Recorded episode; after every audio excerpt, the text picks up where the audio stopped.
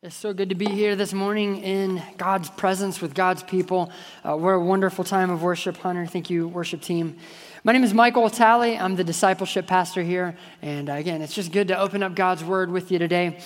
I have a distinct memory of walking our church parking lot on a cold, foggy November morning uh, back in early November 2016. I remember the eerie calm, kind of like the aftermath of a hurricane. We'd just gone through a, a very intense election season Trump versus Clinton, left versus right. A lot of people called it the most important election of our lifetimes. It was certainly one of the most brutal. There was a lot of, uh, a lot of reading. I'd read too much, I'd talked too much. I had spent way too much time on social media. I'd processed too many arguments. I'd navigated too many tense relationships, and I was exhausted. And that morning, walking the parking lot, was worn down, so I shut down. I, I went into retreat. We got uh, rid of cable, got rid of social media for a little bit, and I stopped following the daily barrage of political news, and, and I put my head in the sand. I'm not going to lie, it was really, really nice. I enjoyed my retreat from politics for about three and a half years. But here we are again. The next most important election of our lifetimes is upon us, but this time the rhetoric is dialed up even louder. The lines between us and them, whoever we and they are, seem even thicker. The gravitational pull is very strong and it has sucked me in again, and I would imagine that it's pulled many of you in as well. It's been discouraging, hasn't it? It feels like our world has gone crazy, like we've all lost our minds a little bit. I'm particularly discouraged this year because it seems like even the church has got into the mudslinging. Like, I'm not necessarily talking about our congregation, but I do think the evangelical world, or at least in America, is hurting right now. A lot of condemnations, a lot of finger pointing between brothers and sisters in Christ. It feels like you either have to uh, pick a side and start yelling, or what a lot of people are doing, and I, I know my temptation is just to withdraw completely and criticize from the sidelines. That it feels like we don't have a lot of great options right now, and that's really discouraging. This is a tremendous burden for me right now. I think it's extremely important for the church to be involved in the political process in our country. Our country needs Christians to be actively involved in bringing light and bringing hope. But if we're just going to start slinging mud like the world, we, we've completely lost our witness and our testimony. And so that's where my burden is today. The church has an opportunity right now as the world gets darker to shine the light of the gospel. It could be a brilliant opportunity for us. As our world feels shaky and unstable, the church has the opportunity to provide stability by the way that we interact with one another. So we have a wonderful opportunity, but in order to do this, we need the grace and the wisdom of Jesus, our Savior. And so this morning, I would like to turn your attention to the book of Proverbs. If your Bibles in front of you, go ahead and open to the book of Proverbs right in the middle of your Bible. Um, you can go wherever you want to. We're going to be all over the place. If you were here at all last summer, Josh and I were able to preach through this book while Scott was on sabbatical, and it absolutely transformed my understanding of this, what I thought was an obscure book of wisdom. It's actually very practical, and it has transformed the way that I view so many things. And as I was thinking about this political season, I feel like this book is so appropriate for us right now. Here are two reasons why I would exhort you to get into the Proverbs over the next six weeks as we build up to the election. First, Proverbs is a political book. It's a political book. You might not think that, but if you remember, this was written by Solomon to his son to help him train to lead the nation. He was training to become king. And this is how this book was used in, in, in, the nation of Israel. It was a training guide for young men before they led the nation. And now I realize that the politics of this book, or of the nation of Israel, are a lot different than our own American democracy. But here's the deal it's dripping with practical wisdom to help people navigate complex political seasons. And that's what we're in right now. I think you'll, you'll, you'll benefit quite a bit by looking at this book. Second, the wisdom in the Proverbs is embodied. If you have your book open, you just look around, whatever page you're on, you'll find a mention of a body part. It's all over the place. Almost every verse has something about the heart or the lips or the hand or the ears or the eyes, like Mr. Potato Head. It's all over the place, right? Now, that might not seem like a significant point, and I think I even missed that last summer as I was teaching through this, but I think it's a brilliant point, and here's why. The Proverbs are designed to help you live well.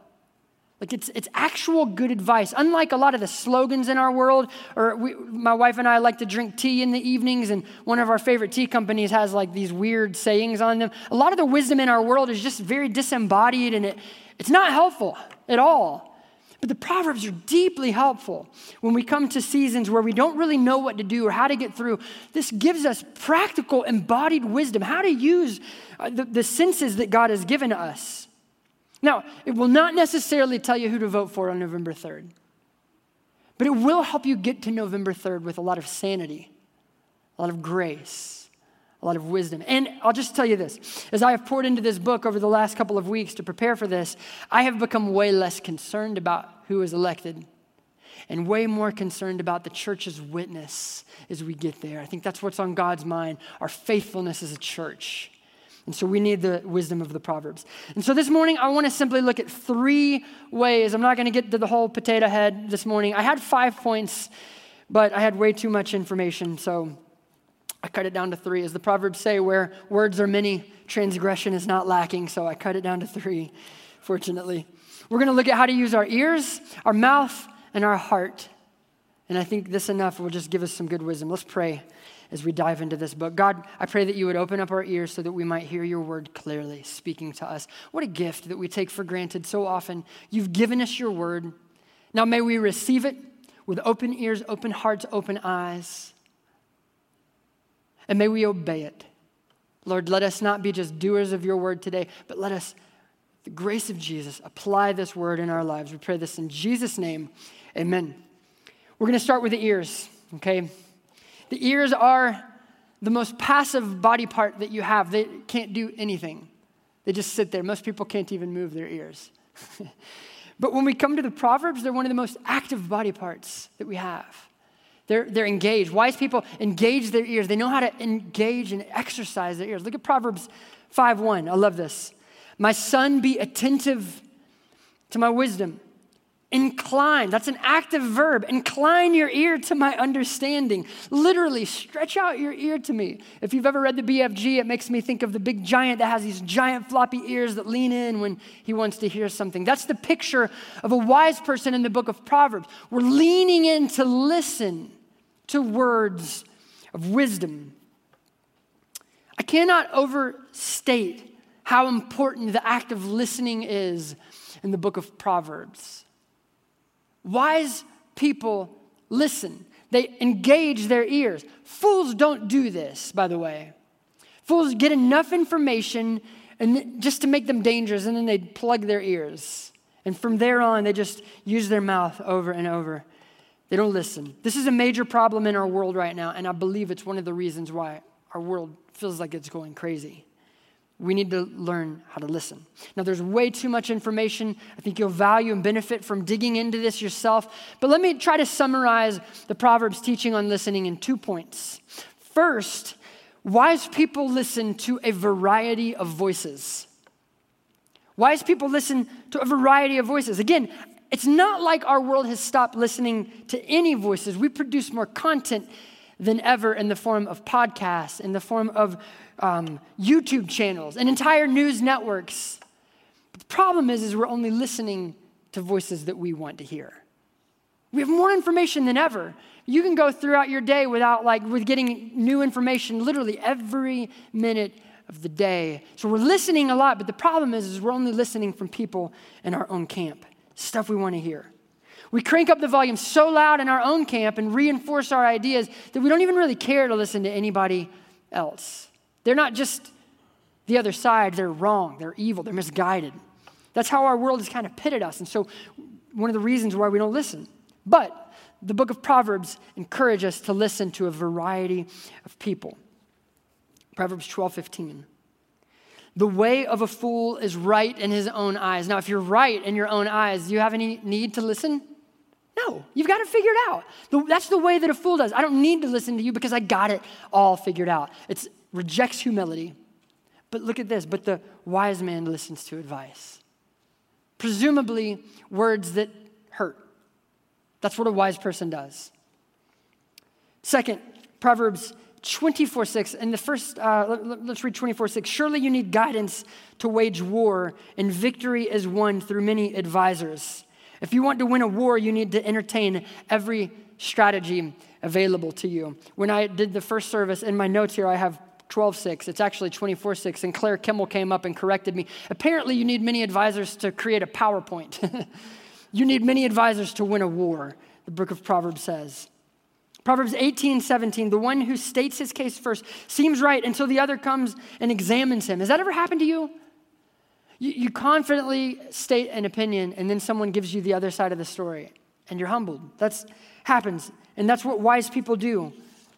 Solomon wanted his son how to listen to a variety of sources. Remember, he's training his throne to take his son to take the throne. And as king, he would have to make complex decisions and lead the nation through really difficult seasons. He wouldn't be able to do that if he's only listening to one or two sources. In fact, actually, his son did that. He closed off the wisdom to the elders and only listened to a people in a small camp, and it was destruction for the nation. He wanted his son to listen to a variety of voices. I just read a biography on Abraham Lincoln, and he did this exceptionally well. When Lincoln was elected president, he, he did so very surprisingly. Nobody uh, suspected Lincoln to be elected.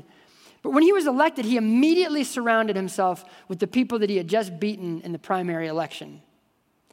He, they, these men had a variety of different opinions and views, but he was entering into a complex political season where they were literally entering into war. And in order to wage that war and to go successfully, he would need to hear different opinions. And that's what, exactly what he did. That was not an easy move for him, but it was a brilliant move. And it made him a much more effective leader. We need to open our ears to a variety of opinions. Let me ask some hard questions, if I can. When is the last time you had lunch or coffee with someone who drove up to that appointment with a different color bumper sticker? Do you even have friends from a different across the political aisle that you could invite to lunch? When is the last time you read a thoughtful book or listened to a podcast from someone in a different camp, a different political camp than you? Now, I realize those are intimidating or even threatening questions, but they don't need to be. The goal of listening to other people is not to get you to change your mind. It's not to get you to change your mind necessarily. The goal of listening to other people is to broaden your mind and to make you more humble and mature and wise. That's what listening does. Develops humility, and that's what our world needs right now. How are we ever going to evangelize if we can't listen to people that, come, that are coming from a different perspective? Than us. And so we need to learn how to listen to other people. The most important reason we need to listen to other people is because this is the behavior that Jesus modeled for us. The very fact that Jesus took on flesh, the Son of God, took on flesh and dwelt among us, is proof that God is willing to be in the presence of his enemy. And he modeled this repeatedly through his life. He always crossed boundaries and made people uncomfortable, made some people really angry at him for doing that. He sat down and had a long conversation with a woman, with a Samaritan woman. Completely unacceptable in those days. But he also talked to a rich young ruler, a religious man. He dined with sinners. And then in Matthew chapter 10, I love this point. When he called together his 12 disciples, Matthew is the one that really emphasizes this point. He called together Simon the Zealot, and Matthew the tax collector. Think about that. Until the point when they met Jesus, Simon had given his life to oppose the Roman government. Matthew had given his life to sell out to the Roman government. And now Jesus brought them into his inner ring and made them sit down around a campfire. Don't you know that Jesus loved to watch them wrestle over the campfire and work out their differences and learn to love one another? If that relationship was going to work, they needed to be bound together by something bigger than the government, and they had that in Jesus. And so, brothers and sisters in Christ, we can, we can listen to one another's different opinions politically in this season. We need to open up our ears and listen to one another because we worship someone better and bigger than the government, and that is Jesus. The Proverbs teach us to listen to a variety of voices. But here's the second feature of listening in the Proverbs wise people know how to rank the various voices that come in. Not every voice is neutral. Wise people assign different values to different voices, just like a kid needs to weigh the voice of their parents way more highly than the voice of their friends. Wise people need to learn how to rank the voices that are coming in. I think this is the point of Proverbs 9. There are two ladies in Proverbs 9 that are calling with the same exact appeal Come eat with me. But one of them comes from Lady Wisdom, and one of them comes from Dame Folly. One feast will lead to your joy, the other will lead to your death. There's a lot of voices coming at you right now. You need to know who to listen to and to rank the various voices. I recently came across a, a, a, a tool from Brett McCracken. You might recognize him. He's one of the editors at the Gospel Coalition. He's releasing a book next year. I think it'll be a good book called The Wisdom Pyramid. Now, if you've ever remember the food pyramid from elementary school, where you, you eat the proteins and the breads and the all that, and you lead, lead up to the sugars and the fats, it'll help you grasp his point. To have a healthy diet and to grow in wisdom, you need to make sure that you prioritize the voices that are coming into your life. And so this is a helpful tool. If you get the order out of whack, by the way, you're going to get sick. And, and maybe that's what's happened to our society right now. We're not eating a balanced diet of wisdom. The first level, the Word of God. Proverbs 28 9. This is even affirmed in the Proverbs. If one turns his ear away from hearing the law, even his prayer is an abomination. Proverbs 13 13. Whoever despises the word brings destruction on himself, but he who reveres the commandment will be rewarded. Don't turn the volume down of the Word of God in your life. You can do this maybe explicitly back away from it, or maybe you can just be tempted away from it with other voices. But the Proverbs are clear. It is a bad move for you to silence the Word of God in your life. It's very simple. You will not grow in wisdom if you are not, if you're neglecting the Word of God. You can't grow in wisdom if you're neglecting the Word of God. I bet most of us in this room have really good intentions to read the Bible. We want to read the Bible. We know that it's good for us. We do better when we're in the Word, but we get distracted. And especially in a season right now where there's news coming in every two minutes. I get it. I understand the struggle. It is much easier to scroll through Facebook than it is to scroll through First Timothy when you're drinking your coffee and eating your breakfast in the morning. It's way more like juicy to read the political news that's coming in. But listen, if we're going to offer the world any hope, we have to be grounded in the truth of God's word. And so, let me ask it very specifically Do you have a specific plan to read the Bible over the next six weeks? Maybe it's just your normal Bible reading plan. I, I, wouldn't leave it to chance, though. If you don't have a plan right now, don't wait till January 1st. Devise a plan. Say, this is a crucial time for me to be in God's Word. Don't leave it to chance. Make a plan and stick with it. The second voice that you need to listen to if you want to grow in wisdom is the church. If you want to develop wisdom, be around God's people. It's a grace that God gives us, community where we can listen to one another and grow in wisdom. Proverbs 13 20 says this Whoever walks with the wise becomes wise, but the companion of fools will suffer harm.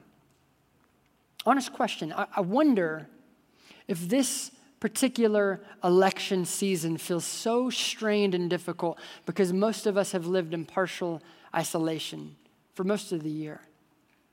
I do think that impacts us. I saw a tweet from a pastor this summer that might help illustrate this. In response to one of the political controversies that brewed up this summer, everybody was chiming in, giving their opinion. This pastor said, I don't feel like I have much to offer right now.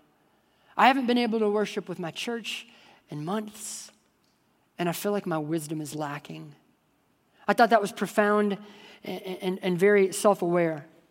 We need the wisdom of the church. You can't isolate yourself and grow in wisdom. We need people, God's people. When we walk with the wise, then we become wise.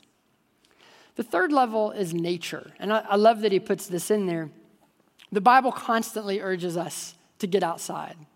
You know what Solomon teaches his son to do to develop wisdom? Go look at the ant. Literally, if you can gain more wisdom by looking at the ant than reading Twitter. Jesus says, Look at the birds, the air, the flowers of the field. There is more wisdom in your backyard than there is on your TV. And so we are entering the most beautiful season of the year.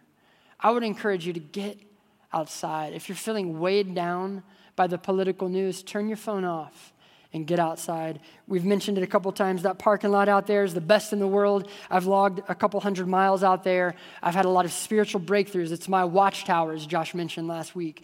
And if you want to come, I'll walk a couple laps with you. Get outside and be with the Lord and be in nature.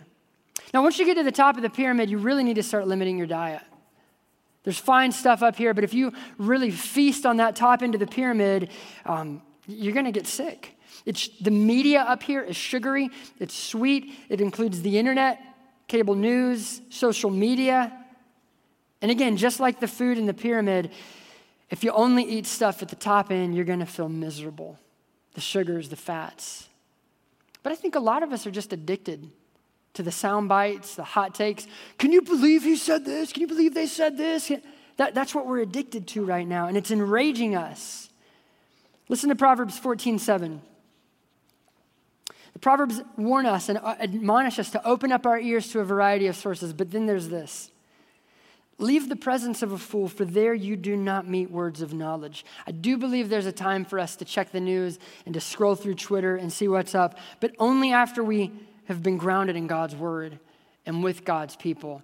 And there are some voices in your life, and maybe you know who they are, that you just need to turn off. If you want to gain and grow, grow in wisdom, maybe just turn them off for this season. This is a brief summary on the Proverbs teaching on the ears. Let's move to the mouth. So we've digested a lot, we've brought in a lot of wisdom. The next step is to get it out as quickly as we can, right? Actually, no. When we come to the mouth, we see the exact opposite. The tongue is a very powerful and exercised organ in our body, and the Proverbs say, time out, stop using it. it's one of the best ways that we can use the mouth is to not use it much. And here's why your words are extremely powerful. Do you know that? Sticks and stones may break my bones, but words will never hurt me. Yeah, right. Your words can kill. And you know that to be true if you've ever uttered or had words directed at you. Proverbs says the same. Proverbs 18 21. Death and life are in the power of the tongue. Proverbs 11 9. With his mouth, the godless man would destroy his neighbor. And there is a lot of that going on right now. Maybe to their face, maybe behind their back, but there's a lot of destruction, needless destruction happening right now because we can't control our tongue. The Proverbs also say that the person that just utters random, careless comments is like a person with a sword in his hand, just slashing at will, slashing at random. There's a lot of slashing happening in our world right now, and a lot of hurting people as a result of that. And so, the most important way that we can use our words over the next six weeks is to not talk much. For real, that's the, that's the Proverbs teaching on wisdom. Learn how to restrain your tongue. Proverbs 17 27. Whoever restrains his words has knowledge. It is a sign of wisdom that you hold back. Proverbs 17, 14. The beginning of strife is like the letting out of water. A very provocative image here for you. So, what do you do? So, quit before the quarrel breaks out. It's like letting a water out of a dam, and you know you've been there before. This happens close at home, too, in the living room among family members. A political conversation starts going up, and it's like at that point, the letting out of water. What does the Proverbs teach you to do? Stop. Do you really want to open up that dam and let that flood of destruction come upon you and your family? Just stop talking.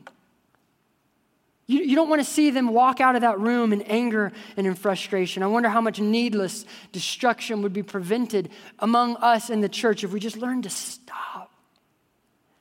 Proverbs 17 28. I love this one. Even a fool who keeps silent is considered wise. When he closes his lip, he is deemed intelligent. There's very little hope for the fool in the Proverbs, but if the fool can just stop talking, he's actually considered wise. This is very true, and I was thinking about this in light of our political moment. I want you to, to for a second, envision someone on the other political side, someone that is very vocal about it, that lets you know who they're going to vote for and how they feel about the political whatever. You have them in your head, maybe a neighbor, an uncle, a talk show host. You would most likely consider that person a fool because of their views and their opinions and the way that they get it out. But what would happen to that person in your thinking? Without changing a single view, they just simply turned down the volume. You met them in the sidewalk, and instead of engaging, they just said, Yeah, I see your point. It's a good example. And they just walked on. That person, that fool, would suddenly seem a lot wiser, wouldn't they? Proverbs trains us to hold our tongue because words are so powerful. But listen, we live in a society that trains us to do the exact opposite. Every time I log onto Facebook, I am confronted with that dangerous question What's on your mind, Michael? I'll tell you what's on my mind. You really want to know? Here we go. I'll tell you. It lures the words out of us. Now, don't you think this is a deliberate strategy of our enemy? If our words are so powerful and our words have death and life in them, and it's like sword thrust, don't you think our enemy would want us to talk and to gossip and to spread as much stuff as we possibly can all the time? Some of us feel like it is our duty to express every opinion that crosses our minds. You don't have to. We need to develop wisdom. Here's a practical example that I think maybe just give you just a little bit of wisdom in this and, and actually help you exhibit some self control. If, if you don't mind, I'm going to double dip into an Abraham Lincoln example. I love how he processed so much of this stuff. This actually has been very helpful to me. When they opened up the Lincoln Papers in 1947, scholars were surprised to find a stack of letters that they didn't know Lincoln had written. In fact, nobody had known Lincoln had written these letters. They were angry, blistering letters, actually addressed to the cabinet members that he had selected to be on his team, the people with different opinions. When Lincoln would get frustrated at a meeting, he would keep his calm and then go to his office when the meeting was over and write out a blistering, angry letter and get it all out. But then he put at the bottom, never signed, never sent. He folded it away and stashed it. I think that is brilliant. In fact, if, if you've got a personal conflict right now, I, I would encourage you to do that. But more broadly, if you have a hard time holding your tongue, especially when it comes to social media, try that. Take your Facebook browser, throw it on another screen, pull up a Word document, and write your Facebook post. And get everything out. Make it long, make it nasty, just get it all out there, and then file it away in a folder called Stuff I'm Really Glad I Never Posted. Here's a couple things that'll happen. You're going to sleep really good because you feel like I got it all out. But then you're going to wake up in the morning and you're going to feel really good still because I'm so thankful I didn't say that. That's what happens. That's just a good practical way. When we walk with the Spirit, He produces in us the fruit of self control. And we need that right now, church. And so may we hold our tongue. But when we do speak, and there is a time for us to speak, may we produce the fruit of gentleness and kindness. Gentle words are undervalued in a society that screams a lot. Let me say that again. Gentle words are undervalued in a society that screams a lot. But the Bible constantly shows us the power of a gentle word. Jesus showed us the power of a gentle word. He said about himself, I'm gentle, I am lowly. There is great power in a soft word. Proverbs 15, 1. A soft word, a soft answer turns away wrath, but a harsh word stirs up anger. And another spot, it says that a soft word can break a bone. Do you think about your soft words having that much power? Think about it. When somebody comes at you screaming with a lot of wrath, most of us go one or two ways. We fight or we flight. We either scream louder or we hide behind a tree somewhere and get away from that as quick as possible. But the Bible would admonish us to, to return a soft answer. It says that it turns away wrath. Isn't that a beautiful picture? I'm sure that James was meditating in the Proverbs when he wrote chapter 3, speaking of the power of the tongue. But the wisdom, verse 17, from above is first pure. Look at these qualities peaceable. Are these what your words are like? Gentle, open to reason, full of mercy, full of good fruits, impartial, and sincere. And look at what happens when you sow these words into people's life, what our world desperately needs right now. A harvest of righteousness is sown in peace by those who make peace. As you plant these kind and gentle words in your children and in your spouse and in your colleagues and in the people that you share a cubicle with, and you, you, share, you sow these, a harvest of righteousness reaps, is reaped out of that. Soft and gentle words have way more power than you realize. And so, over these next six weeks, may the church be known as a, as a body that is just planting soft and gentle and kind words everywhere we go. We've addressed the ears, we've addressed the mouth. I could go around the rest of the potato head, looking at our eyes, feet, our hands, and our minds, but you're going to have to explore those on your own. We're out of time. I want to end our message by going to the heart of wisdom, which is the heart itself. Proverbs 4:23 Keep your heart. Guard your heart with all vigilance. What do you do with all vigilance? What does that stir up in your mind? What do you give everything that you have to? The Bible says, keep your heart with all vigilance. Why? For from it spring flow the springs of life. Church, we must guard our hearts with everything we have.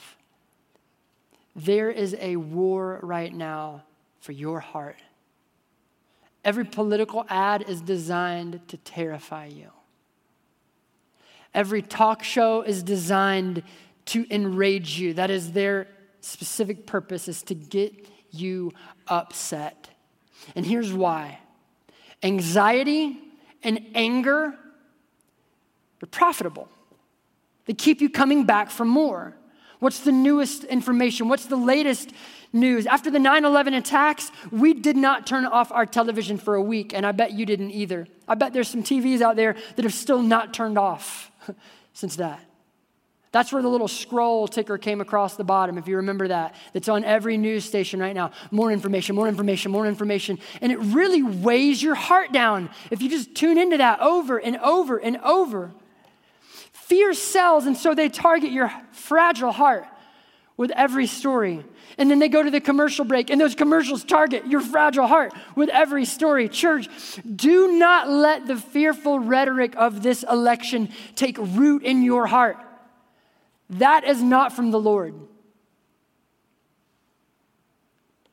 Do not be tempted by the soothing voices of the false teachers and the false saviors out there who will offer you a false shelter. Temporary housing at best. It will not last. Don't get sucked in. Proverbs 10:25, And this is a theme really that is in every chapter. The wicked man has no future. They have no hope. When the tempest passes, Proverbs 10:25, the wicked man is no more.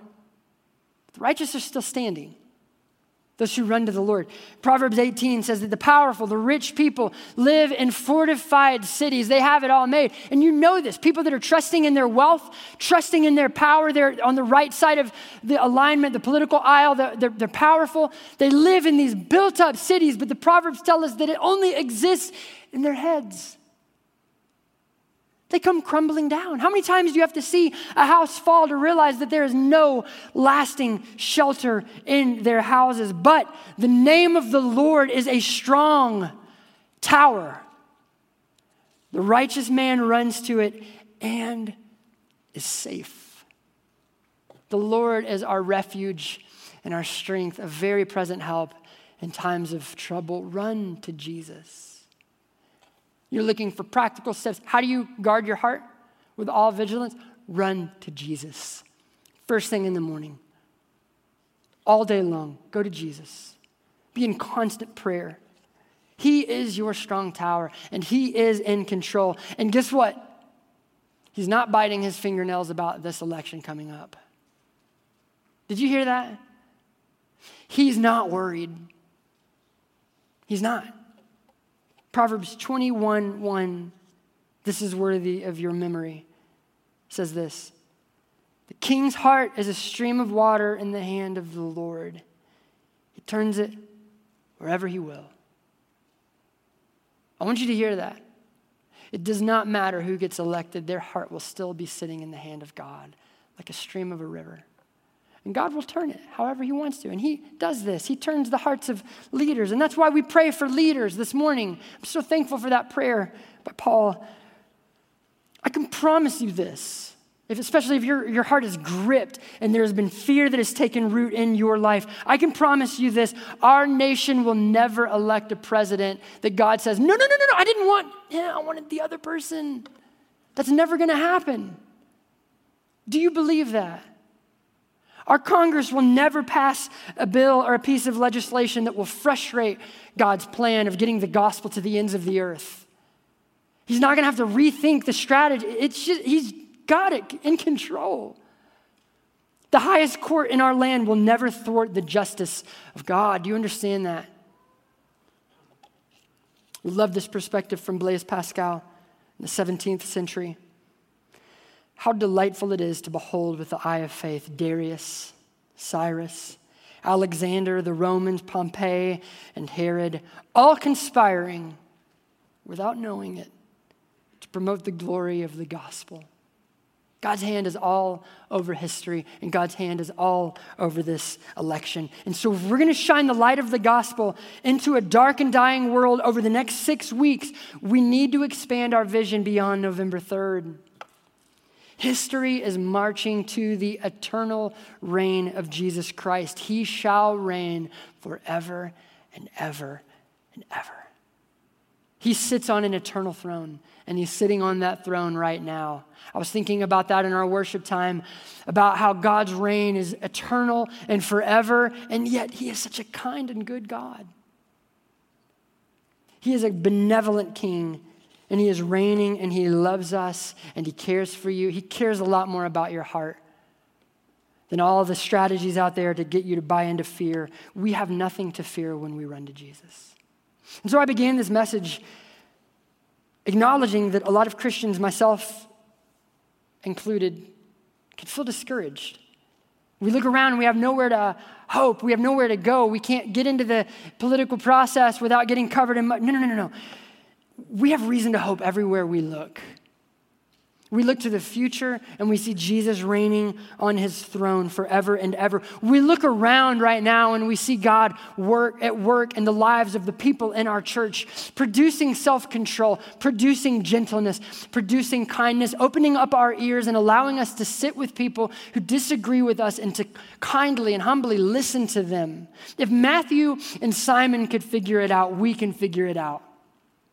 We have reason to hope because God is at work and among us, helping us listen. And then we look to the past and we remember the perfect and the beautiful life of Jesus, our Savior, who every day lived in light of God's grace and mercy.